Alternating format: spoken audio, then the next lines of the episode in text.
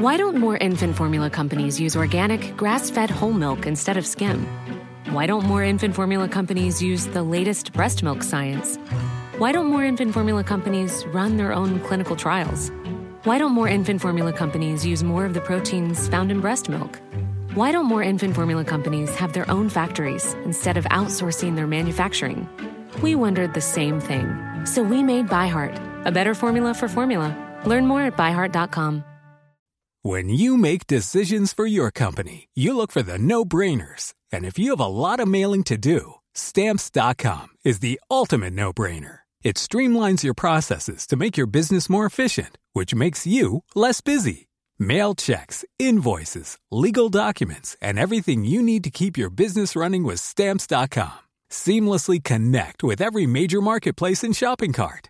Schedule package pickups and see your cheapest and fastest shipping options from different carriers with rates up to 89% off USPS and UPS rates. And with the stamps.com mobile app, you can take care of mailing and shipping wherever you are. Make the same no-brainer decision as over 1 million other businesses with stamps.com. Sign up with code program for a 4-week trial plus free postage and a free digital scale. No long-term commitments or contracts.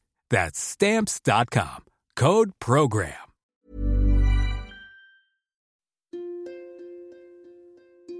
So I was working from home. COVID was, you know, early early days, and I'm in New York, and so it was um, the epicenter at that time. I believe we were in a state of emergency due to the pandemic. So I was working from home, and you know, hearing constant sirens outside of our window.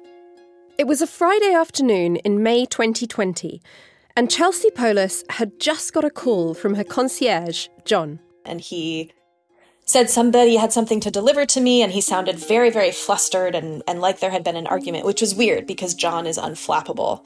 But it was the middle of lockdown, and I think he was, you know, saying, Why is this person in our building and what's going on here? So I was very confused. I had no idea what was going on.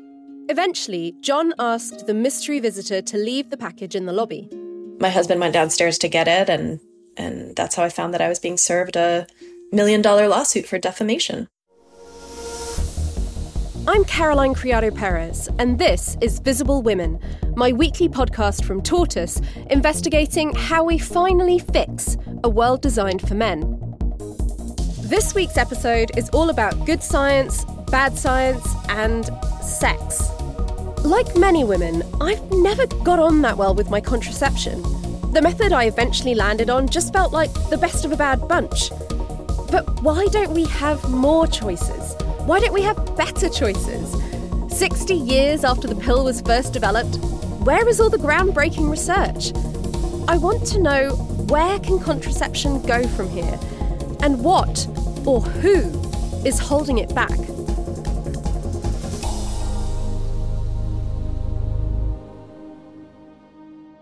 But first, let's go back to Chelsea. So, Chelsea, please could you tell us what you do? Sure. And I'm a researcher in sexual and reproductive health. I did my PhD training in reproductive health and epidemiology and my undergraduate training in medical anthropology. And in particular, I've done a lot of work around how contraceptive effectiveness is calculated, including for fertility awareness based methods. Back in 2016, Chelsea was scrolling through social media when she came across a product called Daisy. So, Daisy is a device that collects basal body temperature and menstrual cycle start dates. You might have seen ads for similar gadgets.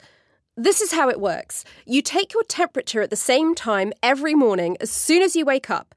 Then you input your reading into an app which tells you if you can have unprotected sex without getting pregnant. The system is basically a flashy, tech assisted version of the handy old rhythm method. The idea is that since you can only get pregnant around ovulation and your body temperature changes around this time, taking your temperature every morning can work as a form of birth control. I noticed some kind of strange social media post that they had made about a survey that they had claimed to do around how contraception impacts women's lives. And I I noted to them on Facebook that some aspects of how they were presenting the information from that survey was scientifically unsound. They had a very select sample of women that they had interviewed, all, you know, people who were using their devices or interested in using their devices. And they were making very broad statements about how women feel about contraception. But Chelsea's Facebook comments were deleted pretty soon after she posted them. They actually said, you know, we think your feedback is correct, but anything we post is to benefit the use and the eventual sales of our fertility monitors. So that kind of raised an early red flag for me. Over the following year, Chelsea kept an eye on Daisy's posts, becoming increasingly concerned with how the company was marketing its product. By 2017, they were making claims about the effectiveness of their device as a contraceptive method. Did you know the FDA blocks us from calling Daisy birth control or contraception? But she's 99.3% effective. Hashtag thanks birth control. Bear in mind, at this point, Daisy hadn't even submitted their device for approval by the FDA. That's the US Food and Drug Administration. In fact, the research required for submission hadn't even been done. So it wasn't really a question of the FDA blocking them, as the ad claimed. They just hadn't done the work. Oh, and that 99.3% statistic they were citing, that came from a 1998 study, a whole 16 years before Daisy was even introduced to the market. You don't have to be a scientist to know that 16 year old studies that aren't even on the device in question aren't going to give you the most reliable figures. So Chelsea reported the company that developed Daisy, Valley Electronics, to the FDA, and the FDA made them take the ad down. But it wasn't long before they were back with yet more claims, and this time they had their own study to flaunt. So I thought, okay, great. They've done a study on this. Thank goodness they've looked into this. Sadly, as I read the paper, I found that it was extremely flawed, including in several ways. Chelsea says that this paper, which was published in a journal called Reproductive Health, was really just a survey with a very low response rate of 13%. It wasn't independent either. It was funded by Daisy, and some of the co authors were Valley Electronics employees. Most concerningly, it excluded a huge number of users. Anybody who had fewer than 13 cycles of use, so basically anybody who had used it for a shorter period than 13 cycles, were excluded. This means that if you were using the device for less than a year, perhaps because, you know, you got pregnant in that time, your data was excluded from this survey. So, this study was meant to be investigating Daisy's effectiveness as a contraceptive method. And they were basically factoring out anyone who might demonstrate that it was not effective. And the impact would be to severely underestimate unintended pregnancy rates because you're ex- inappropriately excluding women who might be at the greatest risk of unintended pregnancy, including those who are least experienced with using the method because perhaps they stopped using it before they made it to a year without pregnancy. So it just made absolutely no sense. Although she already had a full time job, Chelsea spent the next year of her life working to get this paper retracted. She had no skin in the game. In her words, she simply had a sense of duty as a public health professional. Meanwhile, Daisy's device spread further and further on social media over the following year. There were people making YouTube videos about the Daisy device and how effective it is, and Instagram influencers, you know, saying things that I was really concerned could endanger public health. By May 2019, over a year after it was first published, the journal finally retracted the paper and published an editorial describing the methodology as fundamentally flawed. The retraction made the news, and Chelsea was interviewed by a few media outlets. This is what got her in trouble. In some of those communications, I referred to that retracted study as junk science. They claimed that that was defamatory. You know, I, I don't understand how something that's been retracted for being unreliable can't be described as junk science, but that they claim was defamatory. You know, again, this is a company that was marketing a $330 device as being a highly effective contraceptive method without having sufficient data to support that claim, and also in violation of federal law in the Federal Food and Drug and Cosmetic Act by not having the appropriate regulatory approval to sell it as a contraceptive method. when I referred to this company as unethical, they claimed that that was defamatory. So I just didn't really understand language anymore. Chelsea's story made me reflect on something I'd been noticing in my own social media for years. Whether it's apps like Daisy that track your body temperature to tell you when you're ovulating, or astrological menstrual trackers that match the rhythm of your cycle to the waxing of the moon, new contraceptive advice and devices seem to be popping up everywhere. And they're mostly being driven by tech companies. These apps represent themselves as the cutting edge of contraceptive innovation. But I feel like we've known for decades that the rhythm method is unpredictable at best, and that maybe we shouldn't be relying on the moon for accurate information about our periods. How have we ended up here? Humans have tried to control either control their fertility, either encouraging it or discouraging it as long as we have human records. Dr. Donna Drucker is Assistant Director of Scholarship and Research Development for the School of Nursing at Columbia University. I'm the author of several books, including Contraception, A Concise History. I am a historian by training, and my main academic interests throughout my career have been the intersection of gender and sexuality with science and technology. Donna tells me that historically speaking, the most popular methods of contraception have been abstinence or withdrawal. They're widely available, and best of all, they're free.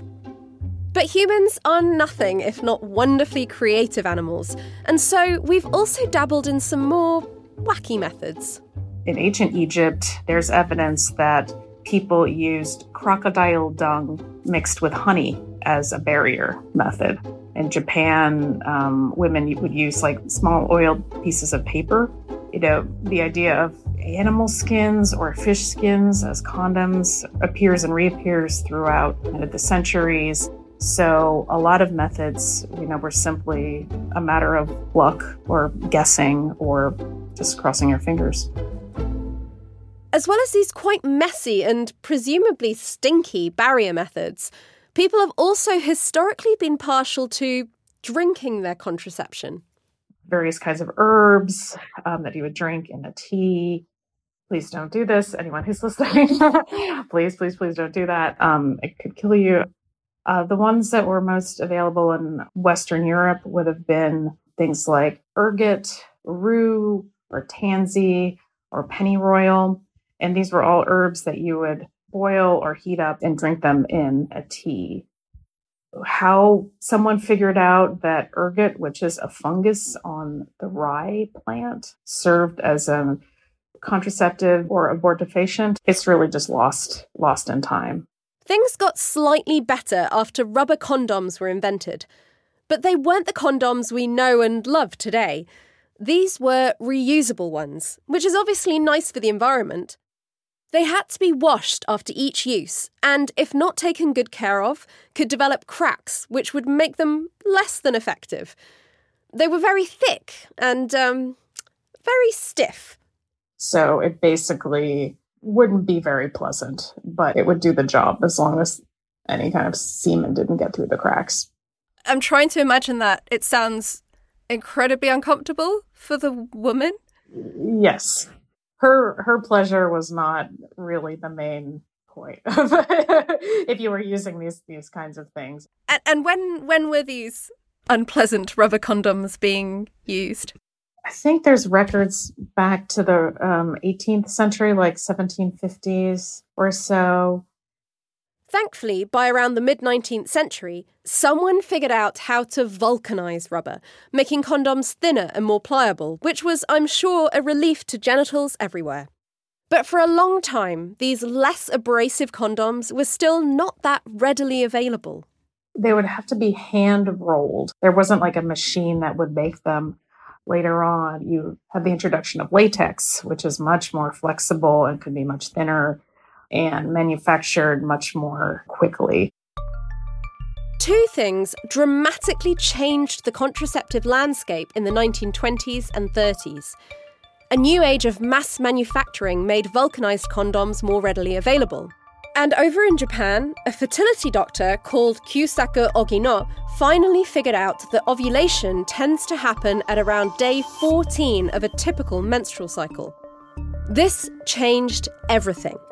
For a start, his discovery birthed the rhythm method. A lot of Catholics in particular were looking for contraceptive methods. Ovulation timing gets pinned down in the scientific world lots of Catholic writers in the US and in the Netherlands in particular think, okay, hey, now we can, you know, tell people what to do and we they don't need to use condoms or anything else. So it really um, takes off in the mid 1930s. Science to the rescue of the Catholic Church. What a turn up for the books. But Ogino's discovery wasn't just good for the Catholic Church. It was also instrumental to the development of one of the most significant technologies of the 20th century the contraceptive pill. People started tinkering with hormones in the 1940s on animals, but testing of a hormonal method for human women doesn't really get going until the 1950s. It gets approved for by the US Food and Drug Administration in 1957 for regulating menstruation. Then it is approved for birth control, particularly suppressing ovulation in 1960. This hormonal tinkering caused serious consternation in the upper echelons of the Catholic Church, who in 1968 felt compelled to issue an official announcement which forbade the use of the pill by Catholic believers, which led to major divisions in the church and among people who had to make decisions about their faith versus their desire to control their families. Is no question that the pill had a huge impact on society, and in particular on women. It liberated women sexually and socially and it finally allowed them to control the timing of their own fertility. It was also the first time that women who suffered from a range of conditions, from polycystic ovary syndrome to endometriosis, had some form of relief for their symptoms. The pill had a huge economic impact too, because women had more freedom to have careers and study. But while there is no doubting the importance of the pill to women's lives, it has now been available for more than 60 years. And even though there have been a whole variety of formulations and different delivery mechanisms over that time, the fundamental technology we rely on to prevent pregnancy, as in hormones, really hasn't changed much at all. And it's not perfect. You don't have to look very far to find women complaining about the side effects. Splitting headaches every single month. I felt bloated, I gained weight. When we mentioned this episode on the Tortoise WhatsApp group, we were inundated with stories. For context, this group probably has around 40 women in it constant bleeding that didn't let up for months. Just made my skin flare up like crazy. I just collapsed into a heap in hysterics. My mood swings were quite extreme. It almost ended my relationship. Massively affected my self confidence. There's lots of risks like blood clotting that keep me up at night. I was just a complete mess and I didn't know myself or my own mind. It was just a general feeling of not feeling myself. There's like parts of my existence that I don't know if that's me or if that's the pill. And really, if you want to understand exactly how imperfect our contemporary contraceptive choices are, you just have to look at the data. And if we just look at the US, about 65% of women aged 15 to 49 are using contraceptives. And of those that are sexually active, almost 99% will use one method at some point. This is reproductive health expert Sarah Cairns Smith. So, this is showing overwhelming demand for the use of products, and it all looks rosy. But the issue is when you look at outcomes, around 40% of all pregnancies globally are unintended. In the US, the number is 46%, in Europe, it's 43%. And of those unintended pregnancies, around a half are aborted globally. So I think this level of unintended pregnancy and abortion is eye popping. And it suggests a real problem with our contraceptive options and their use. Since 1960, when the first contraceptive pill came on the market in the US, medical science has sequenced DNA, created test tube babies who now have their own babies, and even cloned a sheep. So, why has progress on contraception stalled? While I was researching this episode, I came across an article titled Reboot Contraceptive Research. It has been stuck for decades. And Sarah was listed as a co author. She's a senior advisor at the Boston Consulting Group. I started life as a researcher. I worked with lots of companies in innovation and R&D. And I kept finding that women's health was undervalued by most of my clients. And so I started feeling like there was a problem here.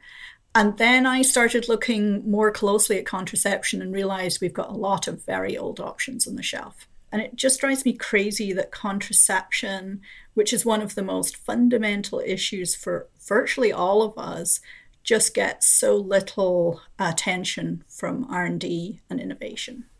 What do you mean by it being a limited set of options?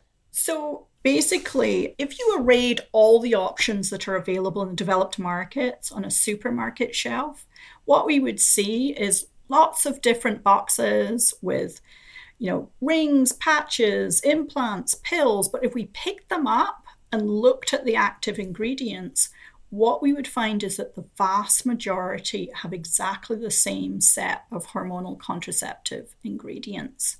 And for some people, they're great. But if those active ingredients don't work for you, you suddenly have very few choices, especially if you're looking for a highly effective method. Basically, you know, if you want a method that you can take right away, I think the only thing we've really got is the condom, something that has a 12% failure rate with typical use. And if you're a guy, I'm sorry, we only have the condom unless you want the permanent snip. So the options narrow really fast if the current methods don't suit you. It's really hard to measure if people are actually happy with their contraception because the only data point we have to indicate dissatisfaction is someone stopping using a contraceptive method. But faced with the choice between a method they're not thrilled with and risking unintended pregnancy, most women are going to choose the former. It's all they've got. There's a lot of cycling. Um, on average, people try three methods, and about a fifth of people will try over five. So there's clearly something going on that means people aren't, you know, instantly finding what works for them. And for many people, it's a sort of lifelong struggle to find something that fits.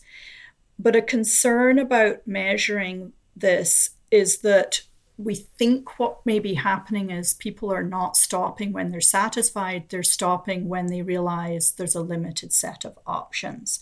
And I think these top line numbers of unwanted pregnancy and abortion suggest people are not happy, but the dissatisfaction research has been really hard to get underneath of.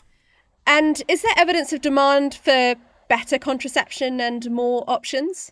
Yes, the best evidence would be the launch of Mirena in 2000, which is the hormonal IUD, which rumor has it was almost shelved as a product, but has become a billion dollar product. So I think that's pretty strong evidence that people want more and better contraceptives. But if the evidence is out there, why isn't the market providing? After all, that's how capitalism is supposed to work, right? Supply and demand. People want more products, better products. Someone spots the gap and fills it. So, why isn't this happening with contraceptives? Sarah has a theory, and it starts with women. Reproductive health has been seen as women's health, and it has a history of neglect. And few of the top decision makers are women. There are very few decision makers at all. Women's issues have a lot of taboos, I could go on, but I suspect you get the point. The second thing I would point to is the really high hurdles in the developing and marketing of drugs, and it's even higher when you are administering to healthy individuals. So the efficacy and safety bar should be and is very high. Contraception is highly litigious, uh, especially in the US, which is a site of you know a lot of the innovation, and this can scare off investors. I think the third thing is that we haven't invested enough in the basic science. So, in our article, we laid out some of the numbers. One of the most important funders in the world of basic science is the US National Institute of Health. And women's health and STIs are only 1.1% of the NIH budget. And of that 1.1%, contraception reproduction is only 21%. And that level of investment just won't bring the types of advances we're seeing in other fields. Pharmaceutical companies typically spend about 20% of their sales revenue in R&D for new products, but with contraception that figure is just 2%. And that really reflects the fact that pharmaceutical efforts have been focused on line extensions of existing products, which are actually much cheaper to produce than on fundamentally new mechanisms. My final one, and I have to admit this is my favorite, is that I think we have a perception of a lot of choice and a healthy existing market. But in fact, we have far fewer real choices, and customers have to settle for what's available. So our market signals are messed up. Taken together, all of these points mean that when a biotech or a pharma company is deciding which therapeutic area to work in, it's easy to skip over contraception. There's a lot of competition for investment dollars, and too often women's health loses out. I talked about supply and demand, and of course, it's not strictly true that no one has spotted this gap in the market. I mean, look at Daisy. This device and others like it are clearly an attempt to fill that gap. And given what we've heard, is it any wonder women are turning to these tech based methods? When for so many of us, the current options available result in headaches, breakouts, anxiety, depression, weight gain, longer and more painful periods, we shouldn't be surprised when women turn elsewhere for answers. Chelsea, who, remember, was sued by one of these companies, thinks that the issue here is that, unlike academia, big tech just doesn't really have a culture of scrutiny. Most other contraceptive methods have been developed by people who focus on contraceptive research and development, are well versed in many things about what that entails, including not only how to run appropriate clinical studies and how to get appropriate regulatory approvals and how to appropriately communicate with consumers about the risks and benefits of those options. And in this, you know, app and device space, we're seeing developers who work on these methods who are not necessarily grounded in that kind of background. And I think it, it's something that, you know, could be harnessed if there's more collaboration between people with, you know, in the kind of tech space who might have fresh, new, bold ideas that the contraceptive field has not necessarily thought of before. But I don't think move fast and break things, you know, which is sometimes a tech mentality, is always going to work when you're talking about products that are intended to help prevent unintended pregnancy. Sarah also thinks we need more and better collaboration between researchers, tech companies, and pharma. Our understanding of reproductive biology has come on quite a lot since the 60s, but we don't always make the most of scientific advances.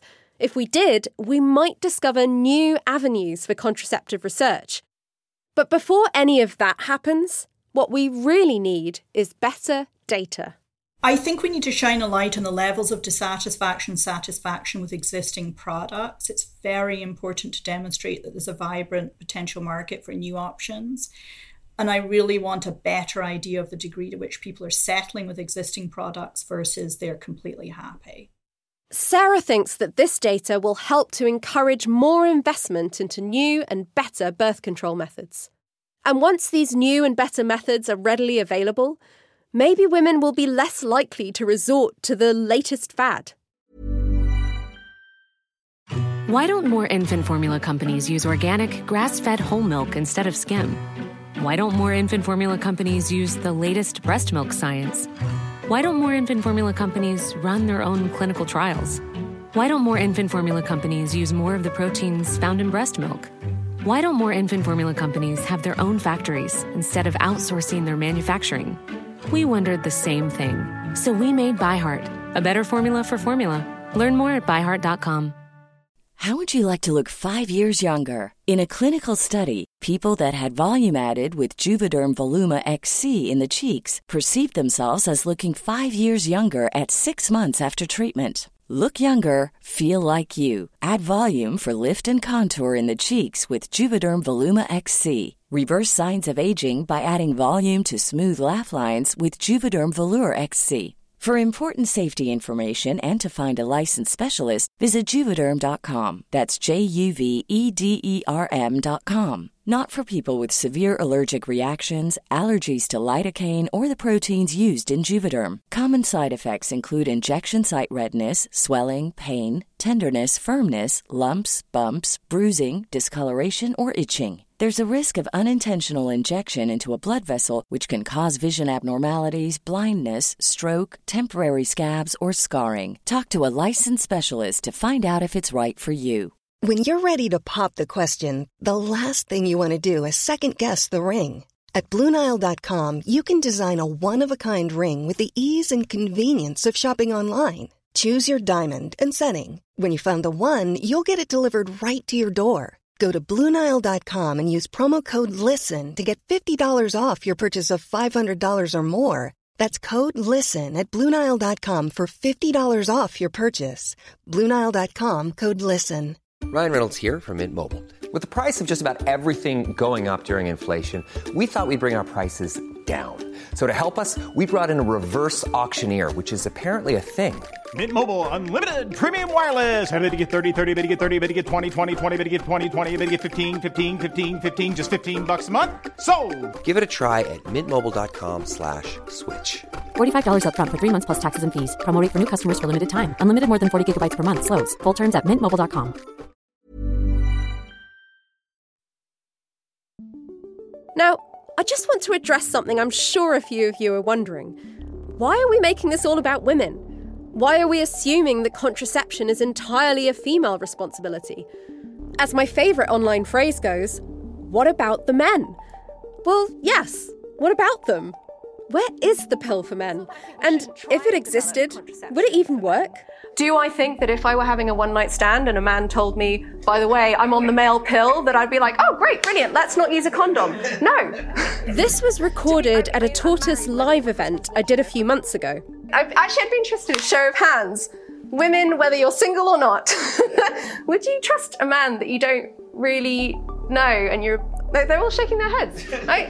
We don't trust you. It turns out, though, that I might not have been entirely right on this one. I know, this is unprecedented. And it's been believed that women wouldn't trust men to use a contraceptive, or that men really aren't interested or don't want to take anything that would have side effects. And what we've learned is that that is not true, that many men do want to share in the reproductive choice for their family. This is Dr. Lisa Haddad. Around the same time that Chelsea Polis was being served legal papers, and in the same city, Lisa was just starting a new job. I am medical director at the Center for Biomedical Research at the Population Council. My role is to oversee clinical product development. The Population Council is a global nonprofit that aims to improve access to safe reproductive health. Lisa's research there shows that men are interested in the pill. Many men want to avoid pregnancy altogether and may not trust their partner to be using contraceptives. And so, having more options for men is important, and having them have that opportunity to share, either to use a method alone in order to prevent pregnancy in their partner, or to enhance the efficacy of the method that their partner is using, because no contraceptive is perfect. So, it's not that men don't want the pill. And contrary to what you might have heard on social media, it's also not necessarily that they're delicate flowers who just can't handle the side effects. And when pharmaceutical companies are developing the pill for a woman, they're comparing any adverse side effects to the risks of pregnancy.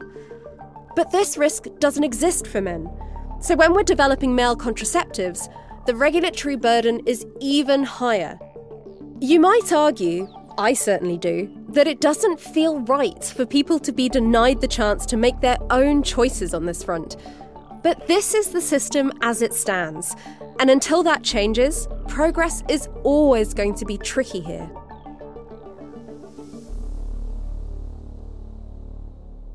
It's all so frustrating. There is such a clear need for better options, and yet all we've been able to find are excuses and obstacles. But then, Lisa tells me about something really exciting that she's working on with the Population Council. So, a vaginal ring is a user controlled contraceptive option. Obviously, it's round, it's a ring. It's pliable and easy to bend and place themselves inside the vagina. It usually stays there for a period of time, for one month, three months, or in the case of Annovera, they take it in and out over the course of 13 cycles. We have a ring that we're developing. The ring that we're developing is a non hormonal contraceptive that has added benefits. Vaginal rings do already exist. In the UK, you can get them on the NHS. But these rings use hormones. And what's special about Lisa's ring is that it is non hormonal.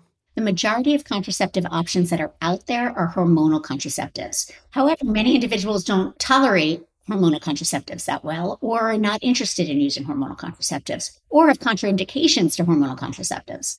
As if that wasn't exciting enough, this ring won't just work as birth control, it will also protect against STIs. There is this overlapping burden of sexually transmitted infections and HIV that many women face. And so we're trying to develop a product that has anti-chlamydial, anti-gonorrhea, anti-HIV, anti-HSV, so anti-herpes, and also have the potential benefit of improving vaginal health on top of it. So you're building off the desire for people to prevent pregnancy, but also building off the desire for them to prevent themselves from getting these other STIs. And so that combined effect will hopefully enhance the adherence to a method and effective use of a method. I mean, it sounds amazing.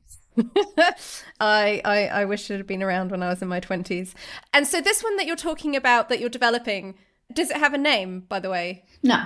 Not at the moment. Okay, so we'll carry on calling it the ring. The new ring, maybe we'll call it. I'm trying to think, but if you if you want to come up with a creative name, I would love that. I'll uh, I'll see what we can do. You know, I sort of feel like it's the it does everything ring. You know? Yeah. But okay, the does everything ring. I, I mean, it it does. It sounds magical. Um, so what stage is the do everything ring at? So this one is, I would say, is in early to middle preclinical. So I would say it will be several years until we actually advance it to the point where it will be in clinical trials. It could be over a decade until this magical ring, or as I think it should be called, one ring to rule them all, hits the market. And there are many hurdles to jump before we get there. But there are some other new products which are going to be available before that. The uh, male hormonal contraceptive gel that I think will be advancing hopefully soon to a phase three trial. And our hope is that this will be the first approved male hormonal contraceptive that is available. I'm excited about dual prevention pill that we're developing, which is a combination of a oral contraceptive pill and HIV prevention PrEP. We have a dapivirine ring that we're developing that is HIV, an HIV prevention product. And then we're also developing a hormonal dapivirine ring to offer that HIV and hormonal contraceptive prevention. Earlier in development, we have something called a fast dissolving insert. It looks like a pill that individuals will place prior to sex and it quickly dissolves. So it avoids some of the messiness of gels. And yet we have one that's going to prevent from HIV, HSV, herpes, as well as HPV. And that is almost at the point where it's in the clinic. And then we have another one that has the same properties, but also has non hormonal pregnancy prevention, which is exciting because that'll also be an on demand option for individuals who desire to just use a method when they want to have sex. It's really exciting to hear Lisa talk about all these new and futuristic sounding products. And it's particularly heartening to know this research is being done now because it could not be a more important time to be improving women's contraceptive choices. That states can decide whether abortion should be legal or illegal. That means, according to what I see happening in the US, it is devastating. And unfortunately, the laws here have become increasingly restrictive. And the impact is real. I, I see it in the choices that we have for caring for pregnant women who have desired pregnancies, as well as those burdens that people have to go through now when they have an unplanned and undesired pregnancy. And there are also additional restrictions from people who don't understand mechanisms of action for contraceptives. And so, for example, certain states are trying to restrict access to emergency contraception or other forms of birth control. And so, access is a problem already we know that there are already burdens to access, whether it be cost, whether it's restrictions in terms of facilities available to provide birth control. And we know that that's only going to get harder. So I am nervous, I'm sad, and I'm hopeful that we can change policy before more people are hurt. Most of the people we spoke to for this episode also mentioned the impact of Roe v. Wade being overturned. The issues around misinformation and disinformation when it comes to reproductive health have been perhaps a bit, perhaps a lot more in the spotlight quite recently due to Roe versus Wade falling in the United States. But it has been around. These issues have been around for quite some time. And we've always seen folks of a certain ideology, you know, using non evidence based statements to push for ideological purposes and, and policies that are not always grounded in, in good data. That has frustrated me and motivated me. I asked Chelsea how it felt being served legal papers. It was utterly surreal. I was not expecting to be sued for doing something that I considered and still consider a public good, something that took a lot of time and effort and expertise. I'd never heard of anything like this at that time happening um, to a scientist before. So I just had no context and no sense of where to turn. I didn't have a lawyer. I've never needed a lawyer before. So it was scary. The thing that most confused Chelsea was not just that the lawsuit landed on her desk without any warning. You know, they'd never sent me a cease and desist letter or attempted to communicate with me in any other way. What baffled her was that Daisy had already had to retract their paper. And remember, the journal itself called their methodology flawed. So Chelsea was right to have raised concerns. I was eventually put in touch with a lawyer at a firm called Arnold and Porter, and she and her team very thankfully decided to take on my case pro bono, to take the case on for free because they are First Amendment lawyers who are interested in defending, you know, free speech. And we're very interested in the topic of the case. And I am incredibly fortunate that, that that's what they decided to do. It just sounds really frightening. You know, if you hadn't had these lawyers agree to take your case on pro bono, what what do you think you would have done? That question um, haunts me. When I think about the potential for this to happen to other people who might not be as lucky as me, it compels me to fight and to be loud about the dangers of companies trying to suppress valid scientific or regulatory criticism in these ways. And I think that the public really needs to understand the chilling effect of meritless lawsuits that are intended to intimidate and to silence.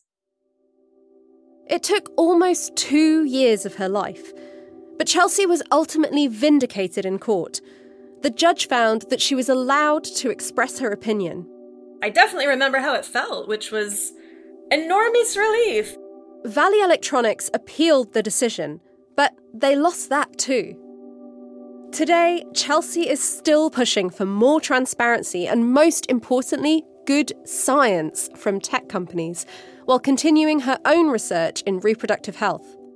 I've done a lot of work looking at fertility awareness based methods because I think people are drawn to these methods if they prefer not to use hormones or devices, you know, but the effectiveness estimates are it's never going to be comparable to something like an IUD, which for some people that's okay.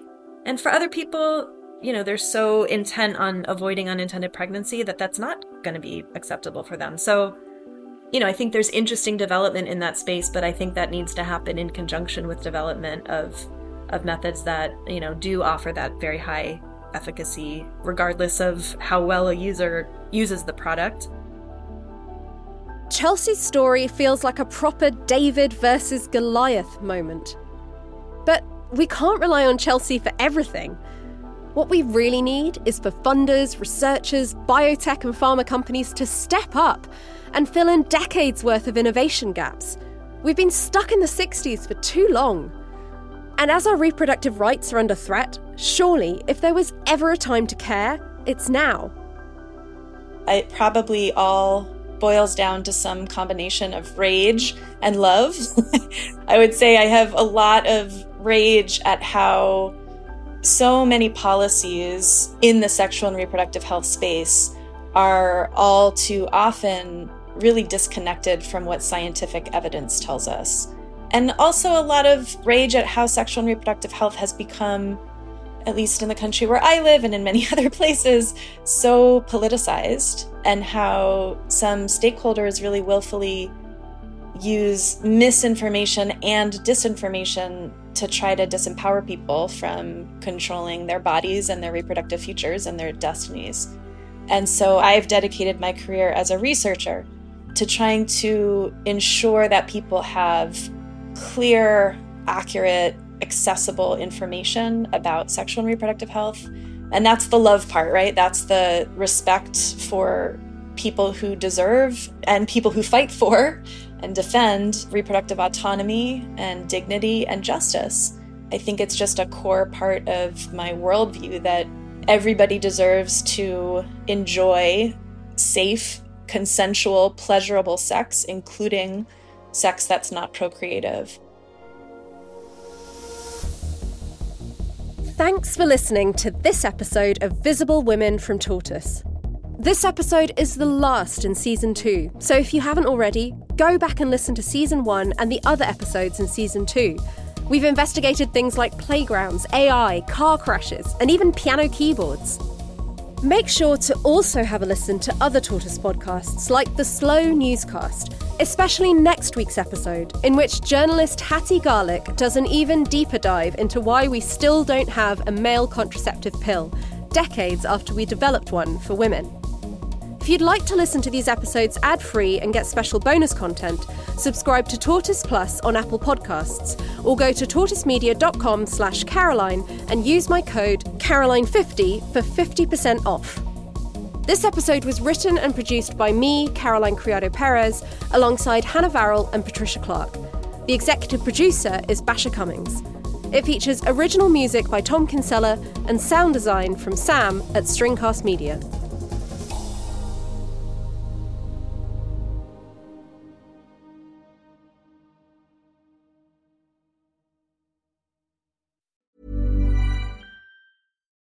Why don't more infant formula companies use organic, grass fed whole milk instead of skim? Why don't more infant formula companies use the latest breast milk science? Why don't more infant formula companies run their own clinical trials?